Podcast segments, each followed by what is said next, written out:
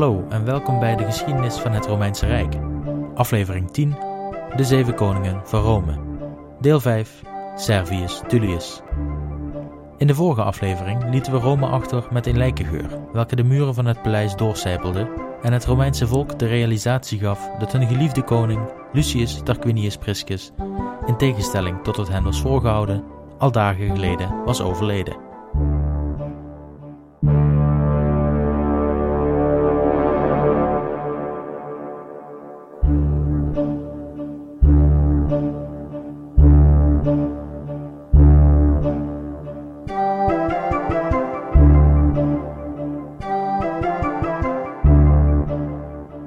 Koninklijke familie werd door het ontdekken van de dood van de koning inmiddels verguisd door het volk. Ze waren het mikpunt geworden van spot en de haat van de gewone mensen, omdat zij hen hadden overgeslagen bij het kiezen van een nieuwe koning. Er was zelfs geen interregnum geweest. Het was dan ook een zeer verwelkome verrassing dat het vredesverdrag met de Etruskische stad Veii rond deze tijd was verlopen. Het verlopen van het vredesverdrag gaf Servius de kans om de aandacht van binnenlandse problemen te verleggen naar een buitenlands probleem. Het is me duidelijk geworden dat ik de bevolking van Vee eerder Veeanen heb genoemd. Dit moet eigenlijk Veentijnen zijn, dus zo zal ik ze vanaf nu ook noemen. Mijn excuses. De wapenstilstand met de Veetijnen was nu verlopen, en de hervatting van de oorlog met hen en andere Etruskische steden kwam zeer goed uit om te helpen bij het handhaven van de rust thuis. In deze oorlog waren de moed en het geluk van Tullius zeer opgevallen, en hij keerde terug naar Rome nadat hij een immens Etruskisch leger had verslagen. Hij voelde zich bij terugkomst in Rome tamelijk zeker van zijn troon, en hij was hierna verzekerd van goedkeuring van zowel de patriciërs als de plebeiers. Hij was dan wel niet verkozen door het volk, maar hij bleek best in prima koning te zijn, dus waarom laten we hem niet gewoon zitten? Servius Tullius was de zesde en ene laatste koning van Rome geworden, en hij zal in alle opzichten ook de laatste goede koning van Rome zijn. Hij had geleerd van de fout die zijn schoonvader had gemaakt. Lucius Tarquinius Priscus had namelijk nog twee zonen, welke de troon aan hen voorbij hadden zien gaan. Om te voorkomen dat ook Servius ten prooi zou vallen aan een complot van de zonen van de vorige koning, koos hij ervoor zijn twee dochters te trouwen aan deze twee zoons. De zoons droegen dezelfde namen als die van hun vader en zijn broer. Ze heten dus Lucius Tarquinius en Arens Tarquinius, om het eenvoudig te houden. De twee mogen van nu even in het achterhoofd onthouden worden, ze zullen later weer terugkomen. Servius wilde zijn faam voor altijd vestigen in Rome. Zoals Numa Pompilius een systeem had bedacht voor de religieuze gebruiken in de stad, wilde Servius een systeem maken voor de administratieve taken van de stad. Hij bedacht de census. De census was een moment waarop alle onderdanen van Rome werden geregistreerd en opgedeeld in klassen, om zo te kunnen bepalen wat een ieder zou kunnen bijdragen aan de staat in vorm van belastingen of wat iemand kon bijdragen in tijden van oorlog. Je zou het kunnen vergelijken met het opmaken van een balans. De census besloeg veel meer dan alleen de vaststelling van de mate van de belasting of wat iemand kon doen ten tijde van oorlog. Het bepaalde ook of iemand mocht stemmen en hoe zwaar de stem van deze persoon meetelde in de uiteindelijke uitslag. Het is een ingewikkeld begrip, maar ik ga proberen uit te leggen wat het inhield. Wanneer een census werd uitgeroepen, werd de bevolking van Rome en onderdanen buiten Rome verdeeld in verschillende klassen. Er waren in totaal vijf klassen, eigenlijk zes, maar daar komen we zo op. De klasse in welke je werd ingedeeld bepaalde wat je aan de staat kon en moest bijdragen. Dit besloeg zowel je bijdrage aan belastingen, het gewicht van je stem tijdens verkiezingen, de uitrusting welke je droeg tijdens oorlogen en uiteraard hoeveel status je had binnen de Romeinse samenleving. Hoe werd je in deze klasse ingedeeld? Het draaide allemaal om hoeveel geld je bezat en uit welke familie je kwam. Meestal waren deze twee sowieso al verbonden. Patriciërs hadden immers meer geld dan plebeiers en ze kwamen daardoor vaak hoger in klasse. De eerste klasse was voor de allerrijkste. Het fortuin werd gewogen. Wanneer je boven de grens kwam van 100.000 pond aan koperen muntstukken, werd je ingedeeld in klasse 1. Let wel, vrijwel niemand had 100.000 pond aan koper verstopt in een oude sok. dus het fortuin werd vooral berekend op het bezit van grond. Deze stukken grond werden dan omgerekend naar waarde. In de eerste klasse werd de groep opgedeeld tussen de senioren en de junioren. De senioren waren er ter verdediging van de stad en de junioren waren er om te dienen in het leger op het veld, dus tijdens campagnes en dergelijke. Dit was uiteraard verdeeld op leeftijd. Binnen de eerste klasse en de lagere klasse werd vastgesteld hoeveel belasting je jaarlijks moest afdragen, in zowel vrede als oorlogstijd. En ook werd de uitrusting bepaald waarmee je ten strijde trok wanneer je werd opgeroepen om te dienen. Gezien de eerste klasse de rijkste klasse was, hadden zij ook de beste uitrusting.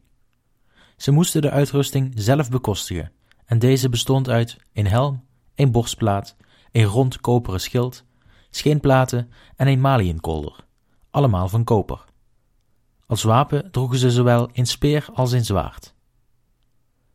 De tweede klasse bestond uit de bevolking welke grond bezat tussen de 100.000 en 75.000 pond koper. Ook hier werd een onderscheid gemaakt tussen junioren en senioren. Hun uitrusting bestond uit een helm, borstplaat, een langwerpig houten schild in plaats van een rond koperen schild en scheenplaten. Geen maliënkolder, aangezien deze vrij prijzig waren. Als wapen droegen ook zij een speer en een zwaard. De derde klasse bezat grond ter waarde van tussen de 75.000 en 50.000 pond koper. Ook zij werden verdeeld tussen junioren en senioren en zij droegen als uitrusting een helm, borstplaat, langwerpig houten schild, maar geen maliekolder en ook geen scheenplaten. De wapens bleven hetzelfde, speer en zwaard. De vierde klasse bezat land ter waarde tussen de 50 en 25.000 pond koper. Ook hier werd men opgedeeld in junioren en senioren en hun enige uitrusting waren de wapens, een werpspeer en een gewone speer. De vijfde klasse werd ingedeeld met bezit tussen de 25.000 tot 11.000 pond koper en zij werden geacht geen echte wapens mee te brengen. Ze moesten uitgerust worden met een slinger, waarmee ze stenen op grote afstand konden werpen. Ook leverden zij de hoornblazers, trompetisten en andere overtalligen. Dan de zesde klasse, welke eigenlijk geen klasse is. Deze groep bezat grond met een waarde van minder dan 11.000 pond koper en ze waren uitgesloten van militaire dienst. De equites, de Romeinse cavalerie, werd niet ingedeeld in klassen. Zij stamden af van de patriciërs en waren in klassen apart. Zij hadden hun faam reeds verkregen in de tijd van Romulus en hier werden de officieren en latere generaals in opgeleid. De equites stond alleen open voor patriciërs. Nu we dit gehad hebben, gaan we over naar het kiesstelsel van de vroege Romeinen. Romulus had ervoor gezorgd dat het volk mocht kiezen voor een nieuwe koning. In zijn systeem, genaamd de Comitia Curiata, werd de bevolking opgedeeld in gelijkwaardige groepen. Iedere groep bracht gezamenlijk één stem uit en wie de meeste stemmen kreeg, won. Simpel. In de tijd van Servius was dit systeem niet meer te handhaven. Er waren inmiddels zoveel mensen van de lagere klasse bijgekomen dat zij een veel te grote invloed zouden hebben op de uitslag van verkiezingen. En aangezien Servius het liefst het koningschap in de familie hield, wilde hij er zeker van zijn dat de stem van de patriciërs en de allerrijkste het zwaarst woog. Hij koos ongeveer eenzelfde systeem als Romulus. De bevolking wordt opgedeeld in groepen en iedere groep heeft één stem. Het grote verschil was echter het aantal groepen dat een bepaalde klasse bezat. Hoe meer groepen, hoe meer stemmen. Snapt u het nog? Ik ga het proberen uit te leggen. De klassen welke we zojuist besproken hebben, werden niet alleen verdeeld tussen junioren en senioren, maar ook in centurions. Een centurion is de naam van een specifieke groep welke samen één stem hadden. Je kunt het vergelijken met het systeem van kiesmannen in de Verenigde Staten tegenwoordig. De eerste klasse, de kleinste groep binnen de Romeinse staat, werd verdeeld in maar liefst 80 centurions. Zij hadden dus 80 verschillende groepen, bestaande uit een aantal mannen, welke gezamenlijk één stem moesten uitbrengen. Wanneer er binnen een groep één meerderheid was voor het een of het ander, werd in naam van deze groep één stem uitgebracht. De eerste klasse bestond uit 80 centurions en dus hadden zij 80 stemmen. De tweede klasse bestond uit 20 centurions.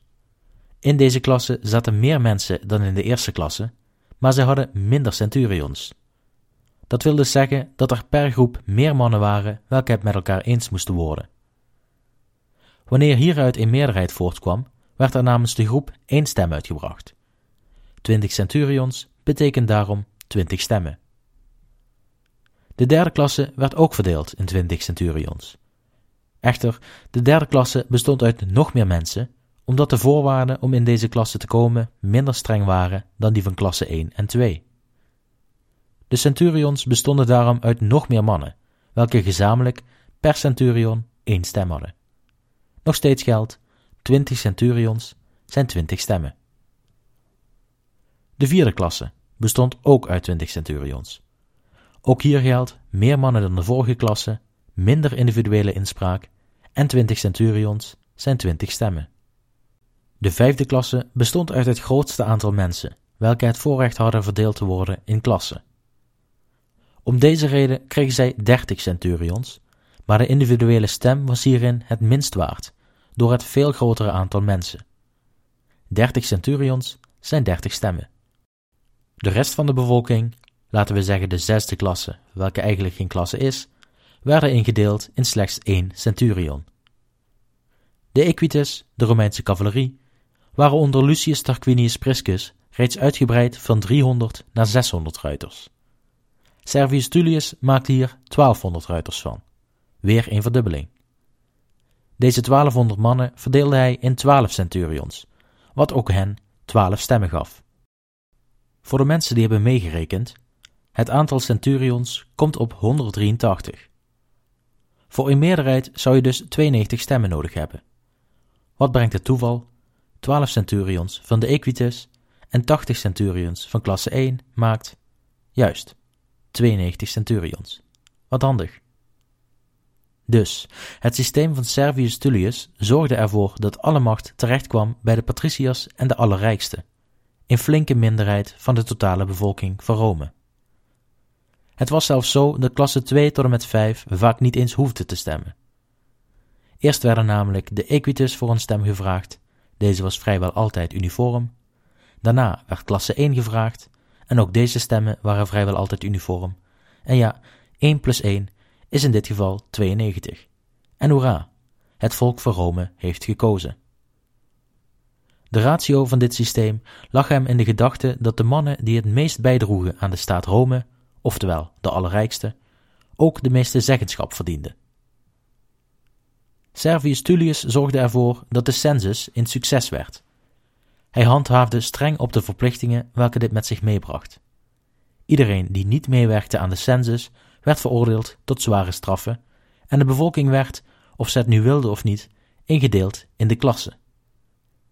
Het systeem van Servius Tullius zal de Comitia Curiata van Romulus vervangen en het krijgt de naam Comitia Centuriata, van de naam van de centurions.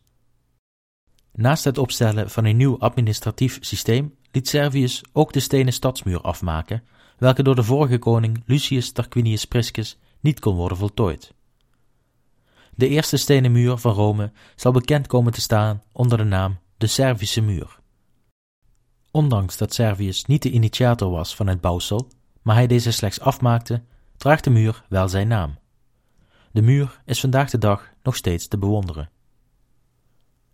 Nu de stad veilig omringd was door de Servische muur en de binnenlandse regelingen aangepast waren voor zowel vrede als oorlogstijd, probeerde Servius zijn heerschappij uit te breiden.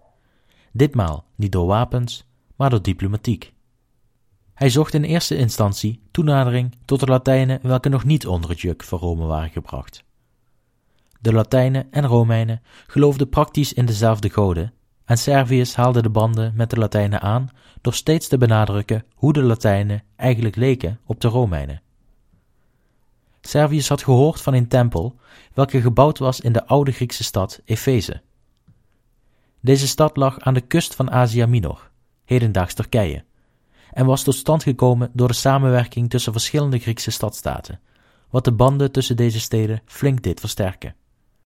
De tempel in kwestie was de tempel van Artemis.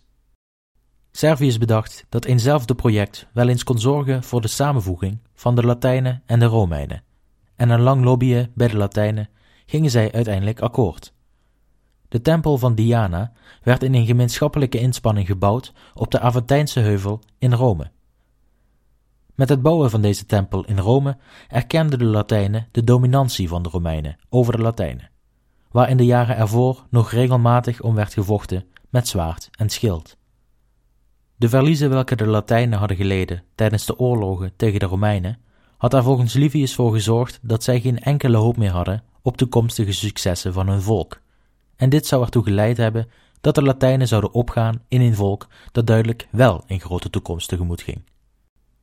Al snel nadat de tempel van Diana gebouwd was, werd er een koe geboren in de kudde van een hoge Sabijnse edelman. De koe zou van magnifieke schoonheid en grootte zijn, en de Sabijnse geestelijke voorspelde een grote toekomst voor de staat welke de koe zou offeren aan de godin van de zojuist gebouwde tempel van Diana. De Sabijnse edelman zag een kans om met de kracht van de voorspelling zijn volk te redden van de steeds sterker wordende Romeinse staat. Hij bracht de koe naar de tempel van Diana in Rome en leidde haar naar het altaar. De man stond op het punt de koe te offeren toen een Romeinse geestelijke de koe zag en onder de indruk was van haar schoonheid. De Romein herinnerde zich een voorspelling welke hij had gehoord en hij besefte dat dit de koe was welke een grote toekomst gaf aan de staat welke het dier zou offeren. Hij sprak de Sabijnse edelman aan. Wil jij deze koe gaan offeren aan de godin met onreine handen? Ga eerst maar eens naar de Tiber om je te wassen, voordat je een offer brengt en de onheil van de goden op je vestigt door het niet goed uitvoeren van de voorschriften. De Sabijnse edelman, godsvrezend als hij was, volgde de raad van de geestelijke op. Hij was zenuwachtig dat wanneer hij het ritueel niet volgens het boekje deed, de voorspelling wellicht niet zou uitkomen en dat zijn volk haar grootheid mis zou lopen. Hij liet de koe wachten bij het altaar terwijl hij zich naar de Tiber verplaatste, om het vuil van hem af te spoelen. Toen de Sabijn uit het zicht was van de tempel, nam de Romeinse geestelijke zijn attributen en hij offerde de koe voor het Romeinse volk, aan de godin Diana. Nu een Romein de koe had geofferd, zou Rome uitgroeien tot de zetel van een rijk. De koning en het volk van Rome waren zeer gesteld op de actie van de geestelijke. Servius zat inmiddels zo lang op de troon dat zijn positie in steen gehouden was. Het was hem echter ter oren gekomen dat een jonge Lucius Tarquinius woordgrond aan het bezuinen was dat Servius de troon ongrondwettelijk had verkregen. Hij had de plebeiers op zijn hand gekregen door te beloven dat zij alle een stuk grond zouden krijgen in de nieuw verkregen gebieden rondom Rome. Na deze belofte vroeg hij de plebeiers wie zij zouden steunen: de onrechtmatige slavenkoning of de rechtmatige, van goede huizen afkomstige zoon van de grondwettelijk gekozen koning. De plebeiers steunden het koningschap van deze Lucius Tarquinius, zoals geen enkele eerdere koning zo'n unanieme steun had genoten. Dit versterkte de hoop van Lucius dat hij de koning kon worden van de Romeinen. Lucius Tarquinius is een van de twee zonen van de oude koning Lucius Tarquinius Priscus. Ik heb ze even hiervoor reeds genoemd en verteld dat ze even onthouden moesten worden voor later. Die tijd is nu aangebroken. Lucius en Arens waren getrouwd met de twee dochters van Servius Tullius. Dit was gedaan om te voorkomen dat een van de twee zoons wraak wilde nemen op de koning om een misgelopen troon. Hoe sympathiek dit plan van Servius ook was, het liet niet bepaald goed voor hem af. De twee dochters van Servius droegen beide dezelfde naam, Tullia. Ze leken in geen enkel opzicht op elkaar. De Tullia, welke getrouwd was met Lucius, bezat geen verlangen naar macht. Ze steunde haar man weliswaar in zijn grote ambities, maar ze haalde zeker niet alles eruit wat erin zat. De andere Tullia was getrouwd met Arens Tarquinius, en Arens was nog niet bepaald een ambitieus man. Hij gaf niet om de troon en hij vond zijn leven als gewoon lid van het koninklijk huis wel een prima leven. Zijn vrouw Tulia was in tegenstelling tot haar man en haar zus zeer ambitieus. Zij wilde, koste wat het kost, eindigen als vrouw van de koning, en ze stoorde zich mateloos aan de gemakkelijke houding van haar man Arens. Met Arens kon ze haar ambities nooit waarmaken. Het was dan ook de veel ambitieuzere broer van haar man, waar ze steeds meer op gesteld raakte. Hij was in haar ogen een echte man. Ze begon haar zus te minachten, omdat in de ogen van Tulia zelf haar zus lang niet genoeg deed om haar man te steunen. De gelijke karakters van deze Tulia en Lucius brachten twee al snel bij elkaar, daar waar kwaad het best gedijt bij kwaad. Het was deze Tulia welke het te komen drama aanstichtte. Ze ontmoette Lucius steeds vaker privé, en tijdens deze ontmoetingen sprak ze steeds weer slecht over haar man Arends en haar zus Tulia. Ze besmette Lucius met haar roekeloosheid en zei dat haar vader haar aan de verkeerde man had gehuwd. Wanneer zij zou trouwen met Lucius, zouden ze voorbestemd zijn om te heersen over de Romeinen. Dat kon niet anders, met hun beider ambities. Lucius raakte overtuigd, en de twee plotten de moord op zowel Arens als de andere Tulia. De twee trouwden met stilzwijgende instemming van de koning, in plaats van zijn goedkeuring. Wellicht dat Servius alleen donkerbruin vermoeden had in welke richting dit huwelijk zich zou ontwikkelen. De koning werd in de tussentijd ouder en zijn heerschappij een iets ongelukkigere. Tulia kon niet rusten. De ene misdaad was nog maar net gepleegd of ze keek al naar de volgende. Ze liet Lucius geen moment met rust. Dag en nacht bleef ze hem duwen om zijn ambities waar te maken, uit angst dat de twee moorden welke zij gepleegd hadden vruchteloos zouden blijven. Ze zei: Wat ik wil is niet een man die alleen mijn man in naam is, of een man die onbevredigd leeft in dienst van de staat. De man die ik nodig heb, is iemand die zichzelf in troon waardig acht, die zich herinnert dat hij de zoon is van Lucius Tarquinius Priscus, die er de voorkeur aan gaf in kroon te dragen, in plaats van te leven in slechts de hoop om ooit in kroon te mogen dragen. Als jij de man bent met wie ik dacht te trouwen, dan zal ik jou zowel mijn man als mijn koning noemen. Maar als dat niet het geval is, heb ik mijn toestand ten kwade veranderd, omdat je niet alleen in lafaard bent, maar ook in crimineel. Waarom bereid je jezelf niet voor op actie? Je bent niet zoals je vader, een inwoner van Corinthe of Tarquini, nog is de kroon die je moet winnen een buitenlandse. De huisgoden van je vader, zijn beeld, het koninklijke paleis en de troon die daarbinnen staat, alleen al de naam Tarquinius. Alles wijst erop dat jij de koning moet zijn. Als je de moed niet hebt om de troon te grijpen, ga dan terug naar Tarquini of Corinthe. Keer terug naar waar je vandaan komt. Je hebt de aard van je broer in plaats van die van je vader. Tulia begon door te dringen tot Lucius. Ze beïnvloedde hem met haar honen en hij begon voorbereidingen te treffen voor de uiteindelijke overname van de troon. Lucius begon zijn lobby bij de patriciërs van de Senaat. Hij herinnerde hun aan de giften die zij hadden ontvangen van zijn vader en hij beloofde hen meer van hetzelfde, daar hij een zoon was van deze Tarquinius Priscus. Hij vroeg aan hen hun loyaliteit aan zijn vader te tonen door hem te steunen als nieuwe koning. Door hen nog meer rijkdommen te beloven en door de naam van de koning te besmeuren, steeg zijn populariteit binnen alle klassen van de Romeinse samenleving. Toen was het moment aangebroken. Lucius verscheen met een groep gewapende mannen voor het senaatshuis en hij liet zichzelf binnen. Er ontstond algemene paniek bij de al aanwezige senatoren. Lucius riep in het senaatsgebouw dat alle senatoren zich moesten verzamelen in de aanwezigheid van koning Tarquinius. De senatoren verzamelden zich haastig. Sommigen van hen wisten al wat er stond te gebeuren, anderen verzamelden zich uit angst dat hun afwezigheid als verdacht zou worden aangemerkt. De buitengewone aard van het incident bracht de senatoren tot de realisatie dat het lot van Servius Tullius was bezegeld. In de aanwezigheid van alle belangrijke figuren ontstak Lucius in een tirade. Hij ging terug naar de geboorte van Servius Tullius. Hij protesteerde dat de koning een zoon van een slaaf was en dat hij de troon had gestolen nadat zijn vader op een gemene manier vermoord was geworden.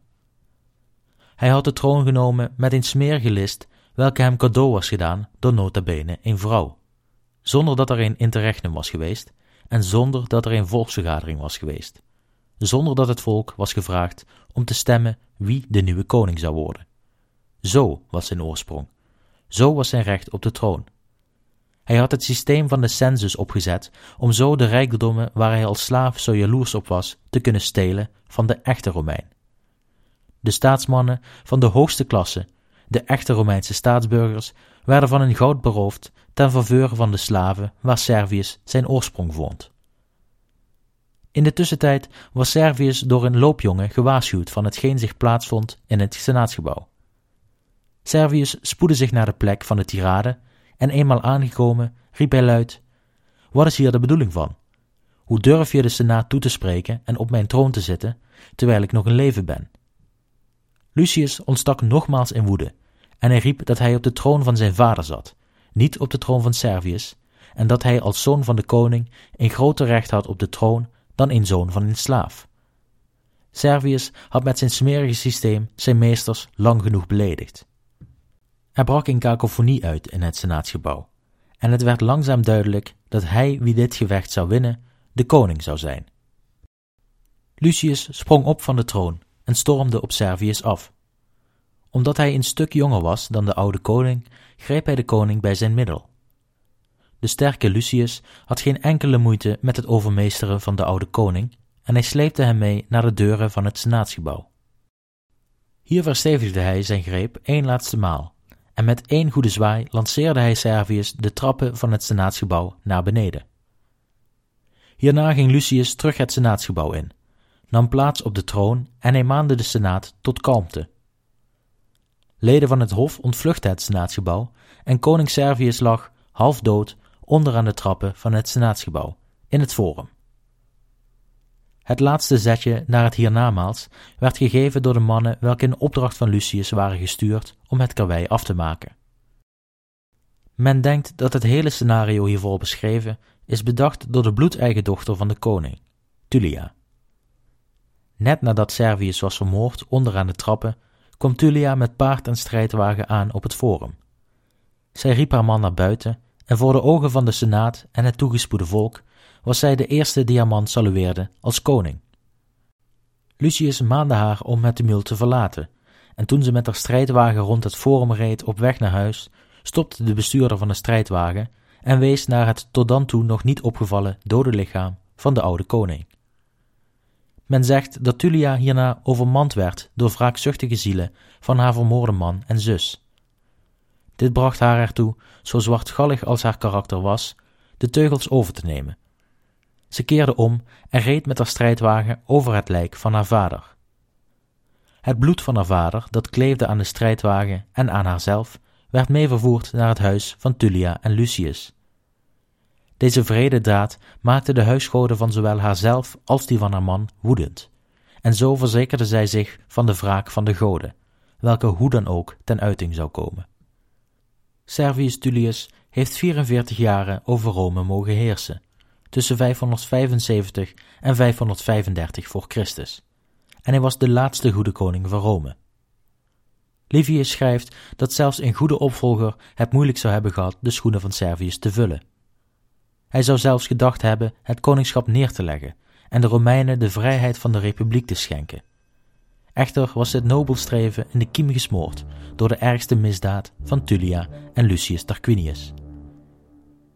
In de volgende aflevering spreken we over de laatste koning van Rome, welke vanaf dan bekend komt te staan als Lucius Tarquinius Superbus wat de hoogmoedige betekent.